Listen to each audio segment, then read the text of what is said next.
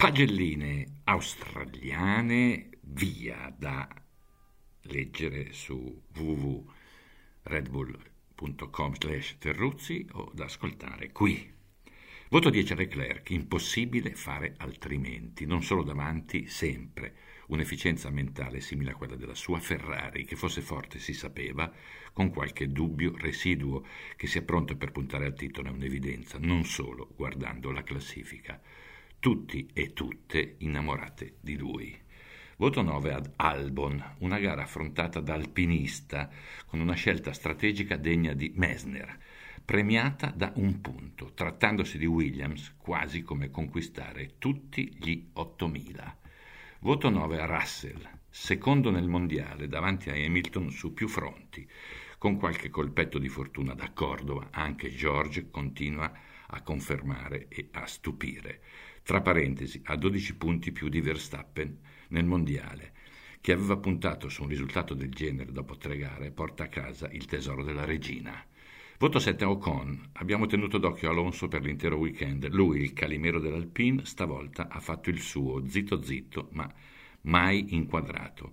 Più sostanza che sciambola. Insomma, quando ci vuole, ci vuole. Bravo.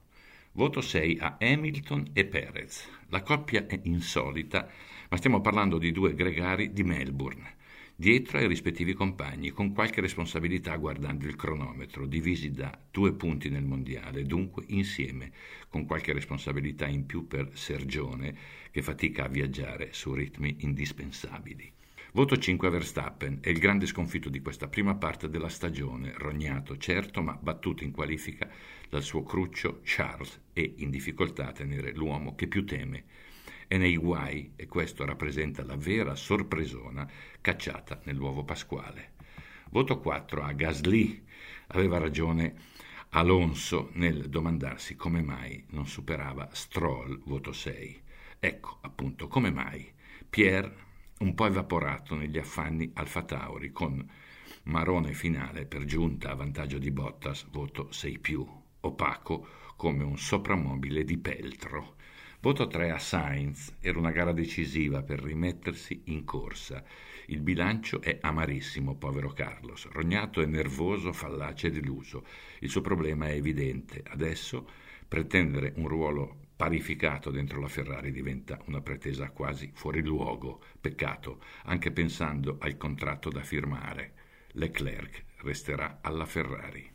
Voto 2 a Latifi. Lui quando non sa bene come fare, come risolvere la giornata, punta un muro e lo cucca al volo. È ricco, corre da un po' in Formula 1. Perché continuare? Non si capisce il motivo.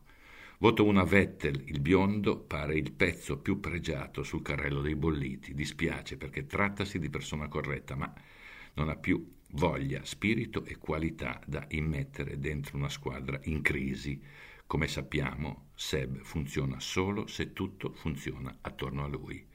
Voto zero a Ricciardo, ma insomma, Daniel, uno come te deve stare davanti a Norris, almeno in casa, proprio adesso, dopo tutte le botte che hai preso. La questione rischia di produrre verdetto definitivo. Non ci siamo. Saluti.